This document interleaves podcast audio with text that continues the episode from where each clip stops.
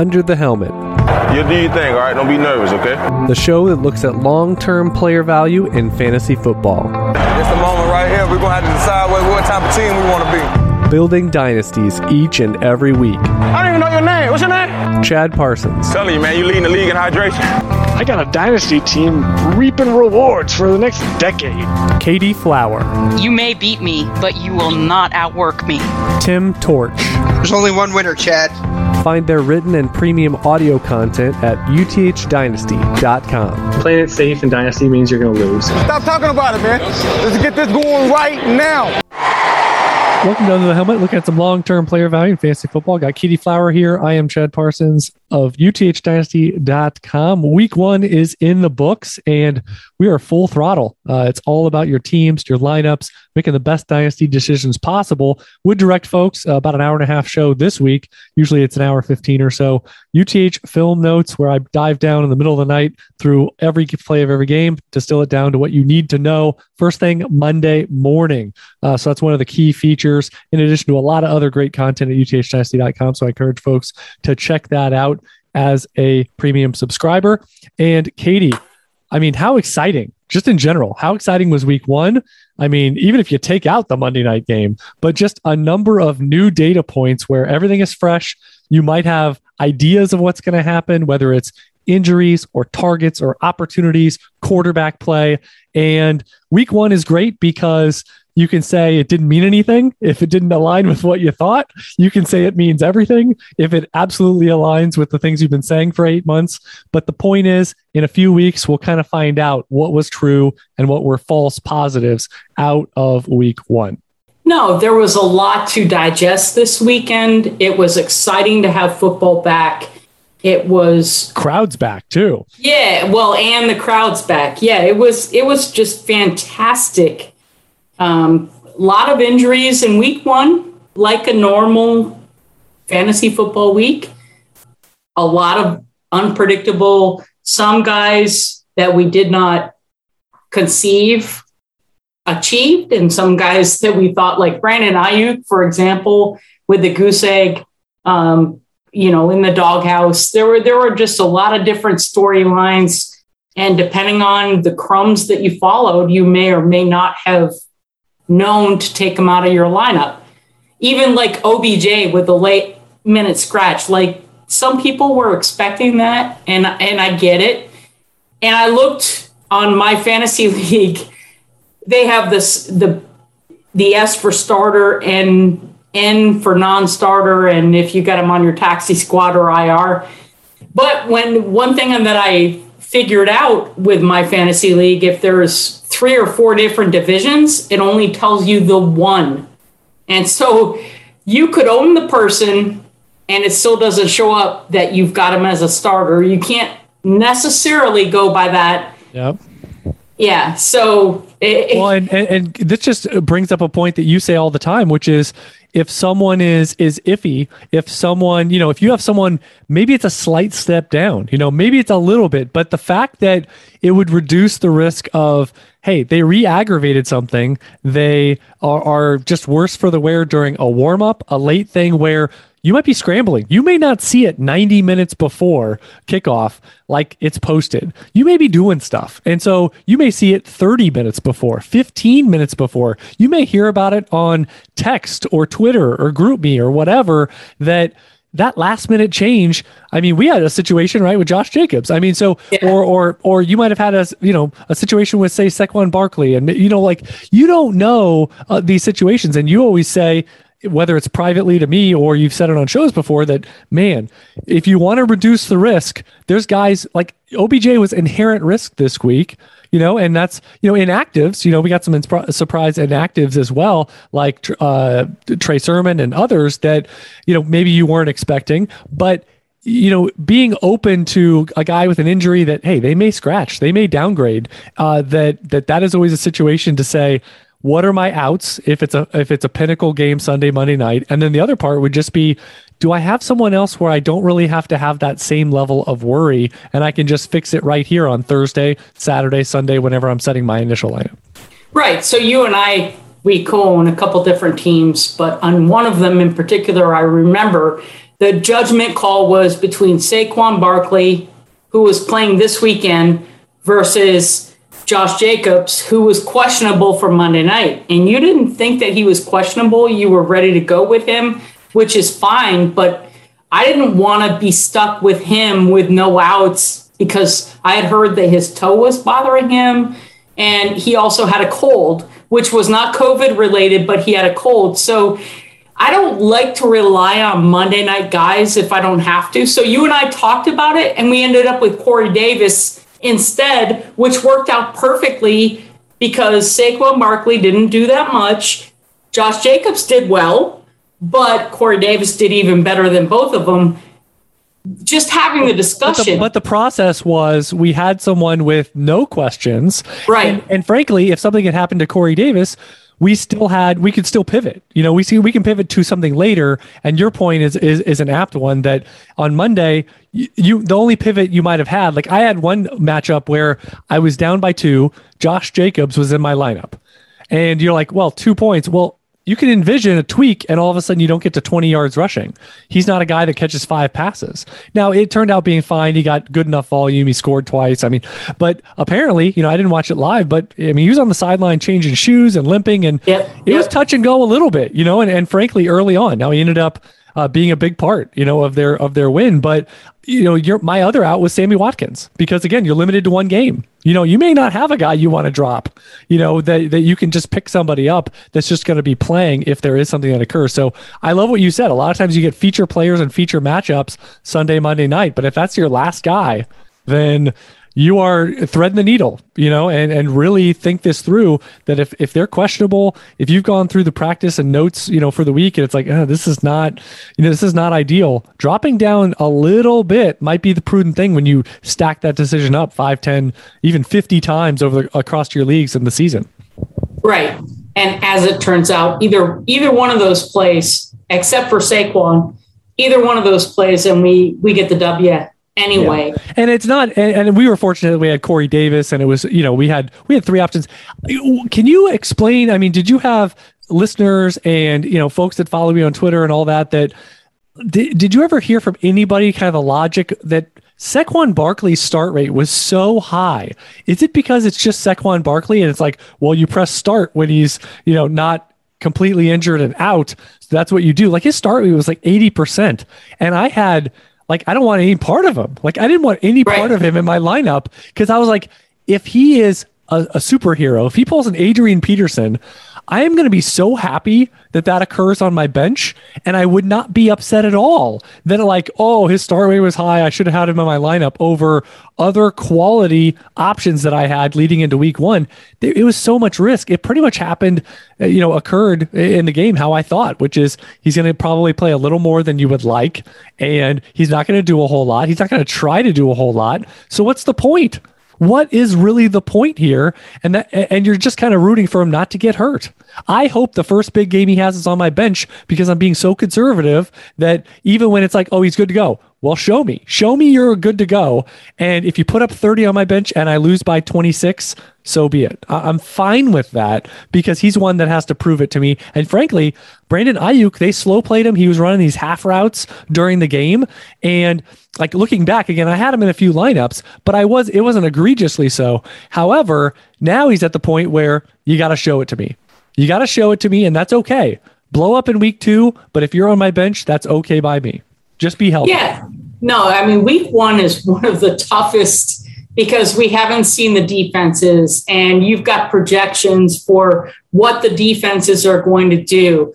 But the thing with the Giants and Saquon Barkley that I didn't have Saquon, I don't think I had him in any of my lineups, and I'm in 40 plus leagues. And the reason that I didn't have it have him in any of those lineups is because the Giants suck. And the game script is going to be for the wide receivers and the tight ends. And Evan Engram was a late scratch. So you've got to pivot. You've got to go with the guys like Sterling Shepard and uh, Kenny Golladay and, and the other wide receivers because you know they're going to be playing from behind. And Daniel Jones is going to have to air it out. Saquon Barkley is an afterthought in that game script plus he's coming off an injury that was major.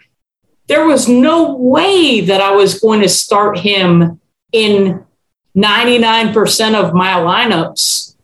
But it, again, week one is the toughest to judge. But at some point, you got to say, prove it. Normally, it's play your studs. But in week one, especially coming off of something like that, it's not necessarily so. Yeah, and, and, frankly, as much as we talk about running backs and you know having having extra bodies, you know that that you probably were okay. You know, I mean, that might have been pivoting to Damien Harris, you know, or somebody like that, where you may not think that that's super optimal, but he's a starting running back. He's going to see a pretty good snap share, and uh, again, he's someone that can post. He can he can absolutely have the upside for a touchdown or two. So to pretend like you're probably starting nothing, you know, I mean, that could have been you know pivoting to someone that was running back twenty you know, in the projections or whatever, um, whatever resource.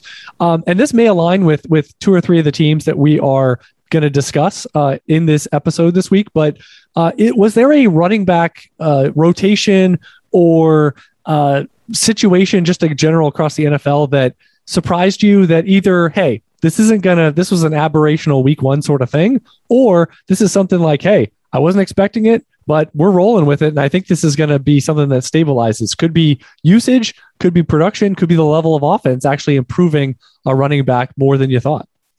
Well, for example, Derrick Henry did not produce anywhere near what you would have expected him to produce. He made up for it in garbage time a little bit. He ended up with like, depending on your scoring system, 10, 50 11 points. What's that? He actually caught the ball. He actually had right. two, three, four catches. I remember. Yeah. Yeah. No, the dude can catch. He's just not usually yeah. relied upon for that role.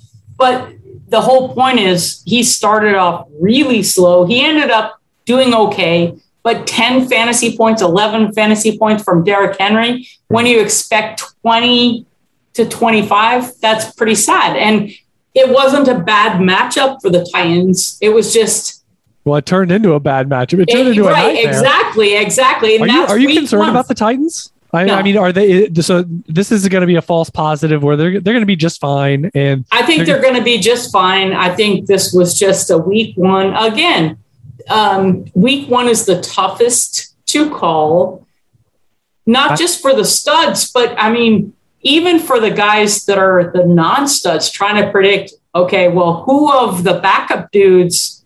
Is going to be worthy of starting in my lineup. Like I had faith. I started Ty'Son Williams in a, in a bunch of different places. He's never touched an NFL ball during a regular snap. So uh, that was a lot of faith put in him. And it turned out okay. But but again, what else did they have? You got guys that are coming in off waivers. You got Latavius Murray, brand new to the team freshest legs that has played. There wasn't any surprise to me that it was Latavius Murray over Le'Veon Bell and Devonta Freeman. But, you know, at some point you got to gamble. You've got to roll the dice on a couple different guys. How do you feel about Ty'Son Williams? You know, he got off to a good start, um, he and it turned into more Latavius Murray in the second half. Uh, I mean, Williams did have that chunk touchdown, which really helped him. He had three catches, but only nine carries. You know, for a in a game where they led a little bit, it was contested the whole way. It's not like there was comeback mode per se. Um, is that something that that kind of you're like, eh, you know, week one might be you know the most optimal period for Ty'Son Williams, or do you think? that you know that's just the way it worked out. They didn't want to overwork him in the first game, that type of stuff. What do you kind of take away from that? No, I think that it's going to be him and Latavius splitting carries in the backfield for the foreseeable future. I don't think Le'Veon Bell's going to be anything. I think he's going to stay on the practice squad. A lot of people wanted to elevate him just because of the name, which I understand, but you have to look at Le'Veon Bell and his body of work recently. What have you done for me lately? Is he a good and, fit too? I mean, he's not a guy that really hits it up in there quick, which with Baltimore, Lamar Jackson gets that hole open. You got to plug it up in there. Murray is more of a decisive downhill runner. Gus Edwards was exactly that, which was right. why he was a great fit. J.K. Right. Dobbins has speed. I just wonder if, you know, if Freeman and Bell have the requisite speed or movement or burst at this point in their career to actually get through those? You know, or, or are they going to get plugged up after two, three yards and not really get through the second level? I don't think they're going to get a shot. I think that, That unless there's an injury, Ty'Son Williams and Latavius Murray the will be the backfield. That's Okay. it. Do you think? Do you think Williams A didn't do enough, or Murray's uh, role was enough that this great cash out moment of Ty'Son Williams of like being able to maybe get a first, or like he didn't get the perfect storm enough in this game to really execute that plan, unless maybe Murray gets hurt, you know, in the short term or something. Well, I don't know too many people that are going to be doling out first for Ty'Son Williams. Right. Okay. uh, even after this week. But I think he's the kind of player. There's there's Rodney Dangerfield type players that you would rather have on your team than have somebody else have them. I would not sell him for a second. I would not sell him for a third. I'd rather have him if I bought him off waivers for whatever. Well, he's a one A. Well, he's a one A, one B. So you have to. Right. So even So- if you view him as a, as just a stock profile of a one A, one B guy, so wouldn't be that be in the range of, let's say Jamaal Williams? You know, as someone that's you know they're they're going to split some snaps. They're both going to have their own role. Um, now, you know, PPR wise, I don't think the Ravens are in the class of Detroit in terms of the targets that are going to be available and some of those other factors. But like in terms of that, would you sell a stock, you know, committee guy getting 40 plus percent of snaps? Would you sell that profile alone, no name, you know, just for a random second? I think a lot of people you would say no. But what I do find interesting is could I move from Ty'Son Williams to another back like that and maybe get a second? Those are the types of deals that interest me in terms of playing the profile game of basically getting the same thing. Yet Ty'Son Williams is hotter right now. But I do think Murray did enough that it really cools the stock a decent amount of where it might have been, you know, days before, you know, when we had the clarity and heck, especially before Murray got there. Yeah, absolutely. I wouldn't go crazy about Ty'Son Williams or Elijah Mil- Mitchell or any of those types of players because they're not long term dynasty plays. If you did get Ty'Son Williams off the waiver wire, I'm more apt to just run him into the ground, use him. He's more valuable to your team than even a second or a Because third. because the late second, let's imagine what that was this year. I mean, was that Amon-Ra St. Brown? But you know, this year's different from next year. No, I, I know, but just, just yeah. think of the type of player. You're probably looking at a day two tight end, a day three running back from that range. You typically don't get a look at a day two running back. It could be a first round quarterback, could be a uh, you know a day two wide receiver, but a running back that's in a one A one B situation where what if Murray gets hurt this next week? You know, how do things look then? Are you glad you sold for somebody's contender second? Probably not. You mentioned Elijah Mitchell. Um, what do you think happens over the next, say, two to three weeks? How does this sift out with the 49ers now that we know Raheem Mostert out for the season? Wayne Gallman not on the team. They moved on from him weeks ago. So you've basically got Elijah Mitchell, who had the 100 yard game in his NFL debut. You've got Trey Sermon, who was inactive. You've got JaMycal Hasty as the most relevant pieces uh, that, that remain. one of the biggest scouting flaws points that we you and I both had about Trey Sermon was he is decent at a lot of things, but he's not great at any one thing. And I think that showed up this week in the non-start because he's not a special teamer. He's not a special team guy. But now that Raheem Mostert is out, I think that Trey Sermon will elevate to the RB1 position because he is a running back. He's not a special team guy. He's not. Elijah Mitchell can. He Jam- is. Michael he's a returner, can. right? Yeah. Right. Hasty- So, But yeah, you but have a- if he's offensive only and you're going to be in that three or four man rot, if you're in a three running back rotation, I think they were probably thinking the calculus was Mostert does, you know, not going to play special teams. He's our, you know, running back one or one A or whatever terminology they put on it. But if we have Sermon two, then we're going to lose a special teamer because Mitchell Right. has to be up, so Hasty wouldn't be up. Like there, there really is a roster crunch for who is active. But now that Mostert not playing special teams is not a part of it, Sermon can be activated, and he's not going to be a part of special teams. So the numbers are the same.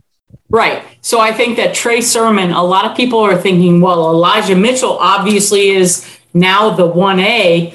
I don't believe that's true. I think that Trey Sermon is the 1A elevated because as a running back, he is a very talented running back. He doesn't do anything great, but he does a lot of things very good. And And that's all you need in Shanahan's offense, right? You Exactly. do all the th- all the all the right things correctly. And because we we wonder all the time about running backs, we're like, oh, this guy that's not playing as much, he's not as like he's way more talented. Yet they don't do the little things well. They like uh, like a lot of these coaches. They don't really. Oh, you run fast. Oh, that's great. Well, pick up that blitz, blitzing assignment. You know, don't fumble. You know, and just basically when the hole's there, lower your shoulder, get the yards. Let's move on to the next play. Don't dance. Don't try to use your four three x speed and your great three cone and get the heck out to the perimeter because you might lose five yards. You're not following the play. Like I think they hate that. So, so a lot of times these these guys, Alfred Blue is a perfect example. He did a lot of things to a requisite level in the NFL. He played till he was like 29 or 30. A lot of times people wanted to run him out fantasy wise, and, and that's highly valuable. That's why they, they keep them around. And Sermon's better than that. But my point was that a lot of times these flashy or athletic guys, they may not do everything well enough to actually get on the field. Um, and and I, I think with Elijah Mitchell, you know, I saw him, you know, exploit a hole. I don't think he's great versus contact. You know, he uh, so I I do have some questions about him. And if he's a core special teamer, I mean, I don't think their plan was to give him as much usage as he got in week one. Like I think they would rather have him in that one B role, you know, so that he can do special teams because they they might not have a replacement for him on that team. Right. So I think that Trey Sermon should elevate to the 1A. Elijah Mitchell should be the 1B. And then JaMycal Hasty as a change of pace, and they both can play special teams. So again, Is Mitchell another think- one that you're saying, hey, I got him. He's found money based on what he just did and based on this how the depth chart looks. But is your mentality no one's going to pay me what the, you know, having a guy in the top two rotation of a 49er offense and, run game, no one's really going to pay up for that right now based on a one game sample size. Let's see what happens with Trey Sermon. Lots of moving pieces here. And he didn't really have the pedigree later day three that someone's probably instantly going to pay up for. Exactly. Dynasty fantasy football is both long term and short term. And guys like Elijah Mitchell are not, I don't think they're long term guys, but yet they're valuable in the short term. So if you got them because you got them in round four of a rookie draft or you picked them up off waivers for cheap, I wouldn't spend a lot of waiver wire bucks in dynasty. If you were in redraft, maybe, but even still, I think that Trey Sermon's going to be the 1A now with Mostert out. And Mitchell is good, but I don't think that he's anything more than just a filler. So long term, he's not a dynasty play. So you you got to just look at him like a Rodney Dangerfield. You're not going to get more for him than what he's worth to your roster. You might as well keep him. Okay. Uh, let's talk about the Rams. Uh, what a showing for them in week one. Um, one question I would have is, you know, where's the value? What was clarified? What did you see in week one from this electric offense? And our first data point with Mr. Matthew Stafford paired with Sean McVay. No, I I knew this was going to be a good pairing. I also with the defense. I mean, this is a hell of an offense, and I said that in my redraft. You want the Rams players, period. Um, not the running backs so much, but the wide receivers for sure and the tight ends because they're going to produce. And Matt Stafford is unleashed. He's a heck of a talent. He's somebody that can sling the ball all around the field. He's got the veteran plus the arm. Him and Cooper Kupp, They have breakfast every morning. They run a lot of pass routes. It's like, why didn't I know that he was having omelets with Matt Stafford? Like, this is inside information. Exactly. It's, right. But I think that Bobby Trees will have his moments too. Uh, it was just not a Bobby Trees game script. Uh, Bobby Woods, Robert Woods. Um, but no, I mean, I think that they're both going to get theirs. And I love Van Jefferson with Matt Stafford, and they're all going to eat. They're all going to eat. And Tyler Higbee, I mean, is it Tyler? Yeah, Tyler Higbee. Um, they're they're all going to eat. They're all going to get the chance it was great to see though that throw across the field because I'm sure there's so many things in McVay's offense that he felt limited that I don't know if if Goff is going to a pull the trigger, b does he have the arm to pull this off. Stafford has pretty much a limitless, uh, you know, portfolio of throws that he can make on platform, off platform. I mean, it just seemed like a perfect fit. And we got one data point, obviously, and and the Bears, you know, rather toothless. So we'll see you know, I, I, thought their defense would have a better showing, but again, this might be Bears defense is just fine. The Rams, de- the Rams offense is is maybe the biggest takeaway when we get a few weeks removed from this. I was going to ask because Sony Michel just got there. Do you think that this is going to turn into a big committee? Is it going to be close to 50 50? Uh, or is it Henderson's job to lose and Michel would be one that benefits from any missteps? I think it's Henderson's job to lose but I think they're going to work Sony Michel in to give him as much relief as they can. Um, that being said, this offense is gold because also their defense is gold. Their defense is going to put them in good position. If you only have to go 40 yards to get a touchdown, look at Jameis Winston this weekend with the Saints. He had five touchdowns he only had 193 yards total passing because he didn't have to go very far. But that's what the Rams defense is going to do for Matt Stafford. They're going to put him in great field position, and Matt Stafford will respond. The whole offense will respond. It's just a matter of who's going to be elevated game to game, but it doesn't matter. I want all of the Rams offense, please. Yeah, um, and in some shallow leagues, you know, uh, I saw an FFPC. Sony Michel's out there a few times. I would clean that up. You want parts of this. Um, and you mentioned Van Jefferson, like he's relatively available in some of these more shallow formats. Um, I would notate still one one limitation that we saw last year, and I think we're seeing it. We saw it week one. I think we're going to see it again. You know, as, as the season progresses, which is it's just not a high passing game for the running back. So just know they have good targets at wide receiver and tight end, and we didn't even see all of them in this game.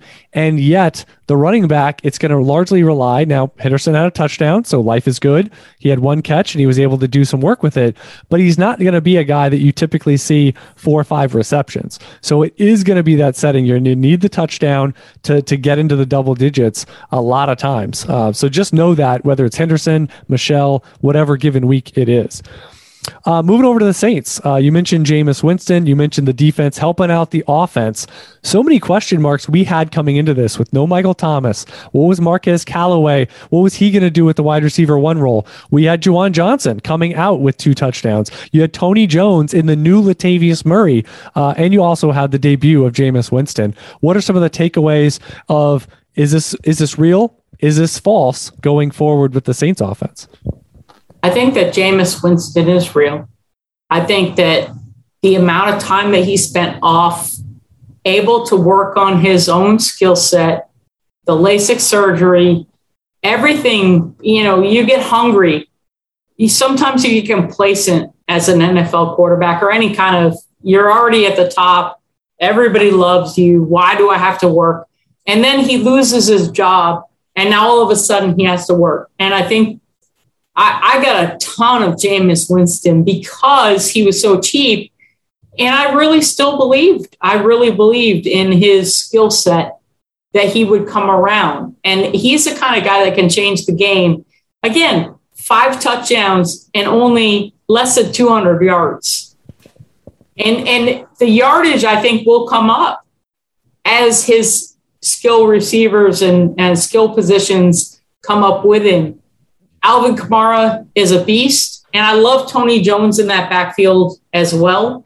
And then I, Marquez Callaway had the weakest game, but yet he still has a lot of potential. He's the kind of guy you just gotta you gotta know that he's gonna have great games and bad games, and this was a bad game for him. But they also have eight guys that are on COVID. Six of them are coaches, one of them is a player, and one of them is something else, whatever. So that could play a role. We got to be cognizant of that. But I think the I think Jameis Winston on the whole and the Saints are on an uptick. I think a lot of garbage time, a lot of uh, you know comeback, play from behind, gunslinger type mentality. Jameis Winston is all in. I'm all in on Jameis Winston. Yeah, I, I think one of the bigger things for me is I always look at there's certain players that rededicated themselves and and like you said, the time away. But what I saw is a guy that trimmed down. He looks in the best shape he's been in maybe since his freshman year in college. Like he looks trim, he looks fit. I saw a guy that he used to be almost circus like when he would move around in the pocket, try to evade guys. He was effective. But it was always interesting because he was very slow in how he did it. He would extend a play and it would take nine seconds, uh, and then he would end up running for six yards. I saw a guy that actually moved with a purpose in this game. Uh, I like what you said about just being away. The Ryan Tannehill effect. All of a sudden, I'm not the starter. This, that could be Marcus Mariota. That could be a number of guys that Cam Newton. You know, you take away their gig, and now what do I have? Well, I got to fight for it all over again. And the last time they fought for it might have been when they were in college. Becoming a strong prospect might have been the last time that they really had to quote unquote earn it. Not that they weren't good enough to have it no matter what.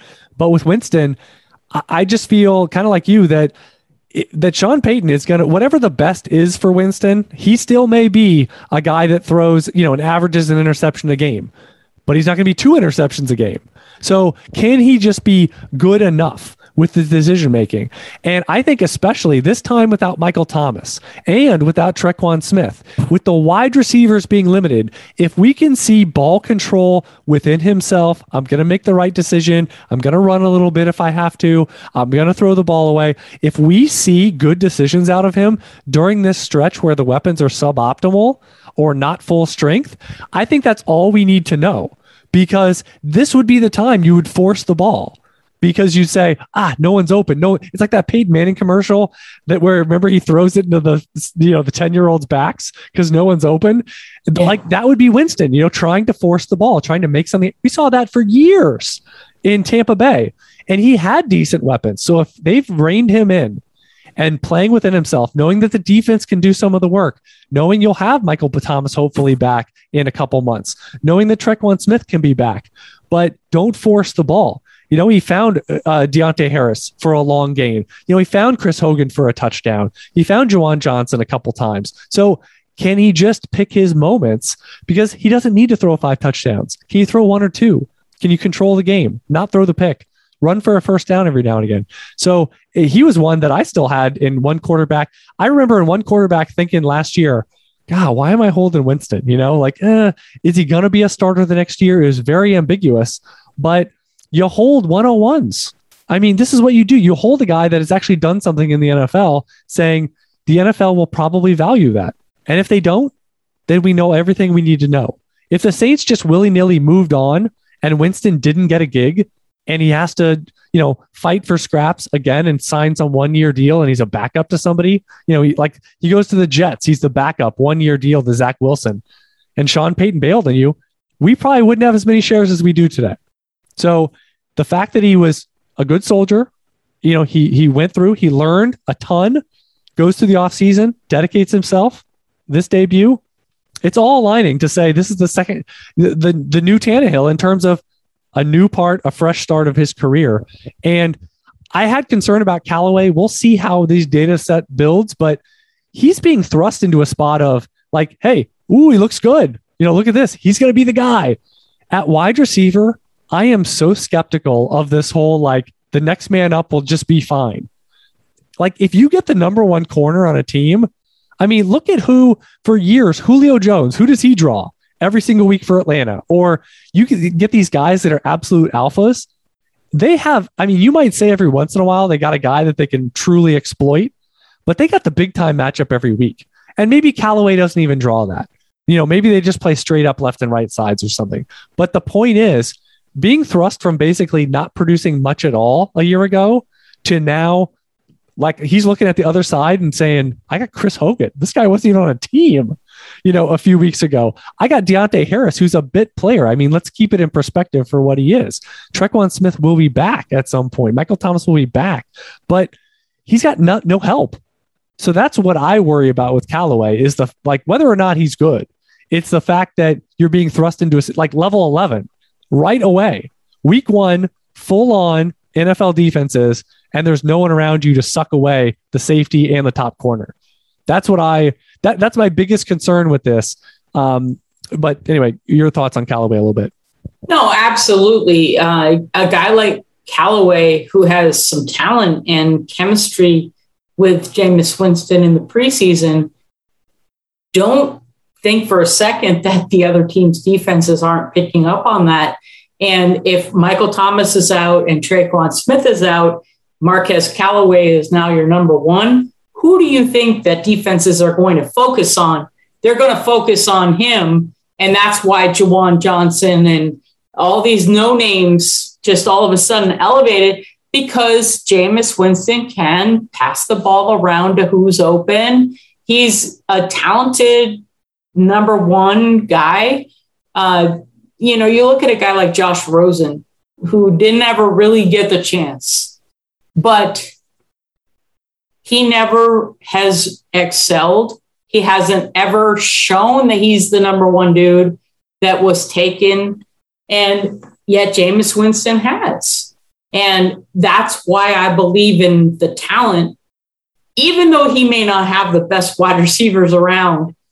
But with a, with a guy like Marquez Callaway, he's going to be double teamed or maybe not even double team, but the best cornerback, the best safety from the other guy's team, they're going to have him blanketed.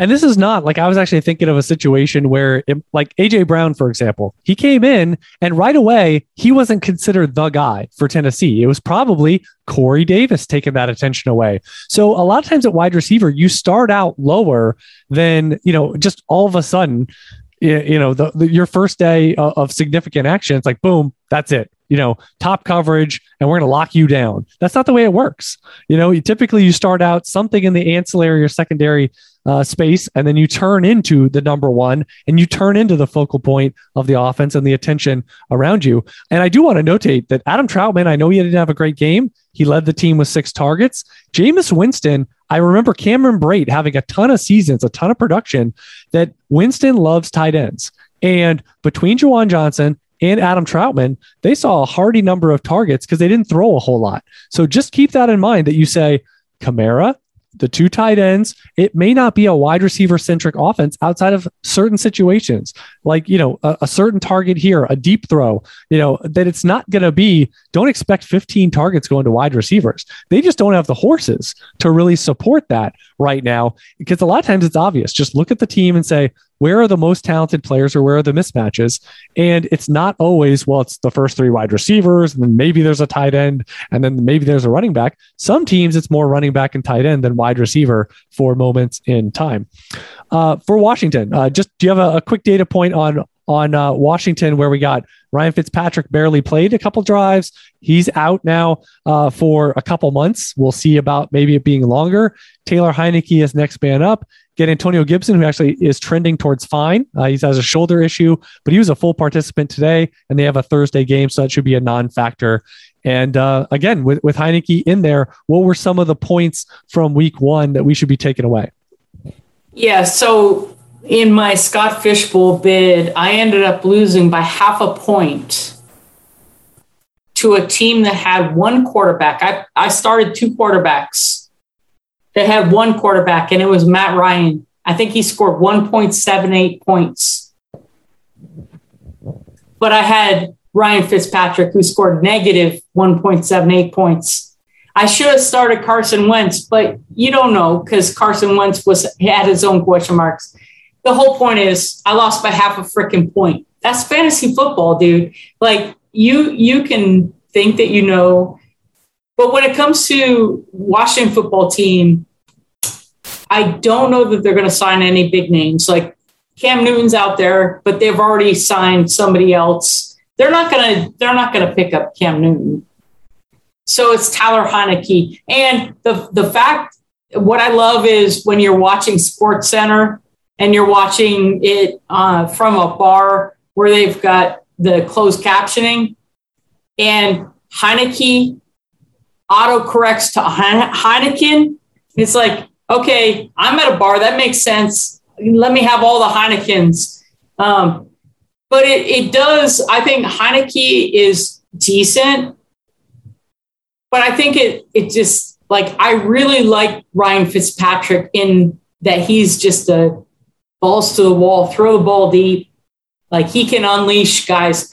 I was disappointed he got hurt early, not just from a scoring perspective, but just because I think that Washington football team their offense was much better with him than with Heinicke. Yeah, and I, I want to remind folks if you're thinking of bidding big on Taylor Heinicke and, and Superflex, is he has been one that I, I think the line is he's never finished a game that he's that he's started or part he gets hurt. He is not a big build. He runs around. He does elude guys, but it's usually a flash in the pan and a, a, flickering candle that is usually blown out and extinguished. So I actually think the savvy play is to pick up Kyle Allen, you know, in Superflex or two quarterback because the odds that that Heinicke stays healthy for one, two, three, four, five games where you're like, oh, I got Allen here and he's just not getting a shot. They like Kyle Allen. They like him too. So uh, they like all these guys, and I, I just think Heinicke is going to be one that yeah, he may he may have a great game. It's possible. It absolutely is. But I just don't think it's going to last very long. And I think if you if you have to pay 50% of your budget, 30% of your budget, significant something, you know, for Heinicke, you might be able to get Allen for a dollar. So, so just keep that in mind. I'm always about arbitrage opportunities there.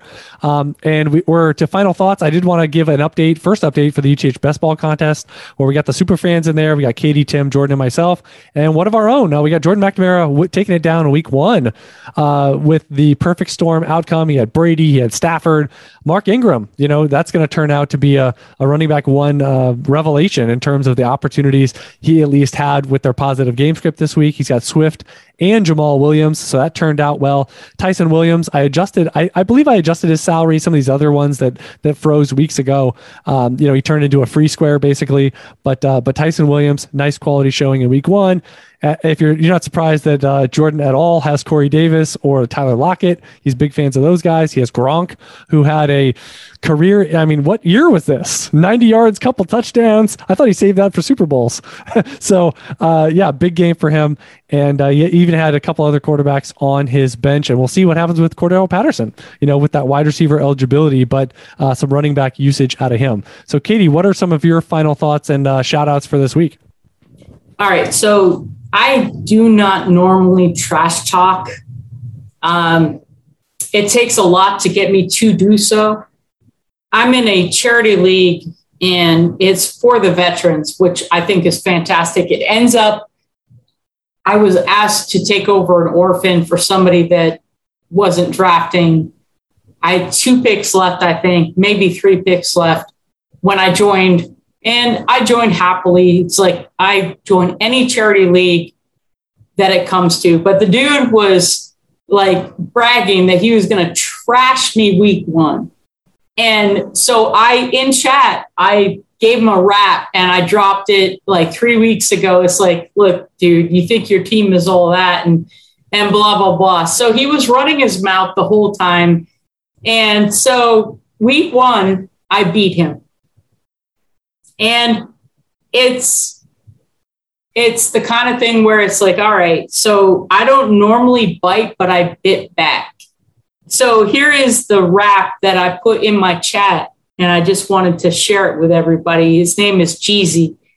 It's like, you like to run your mouth, didn't figure you'd run into a slayer from the south. You bragged you beat me soundly, didn't you? but I told you you didn't know what you were getting into.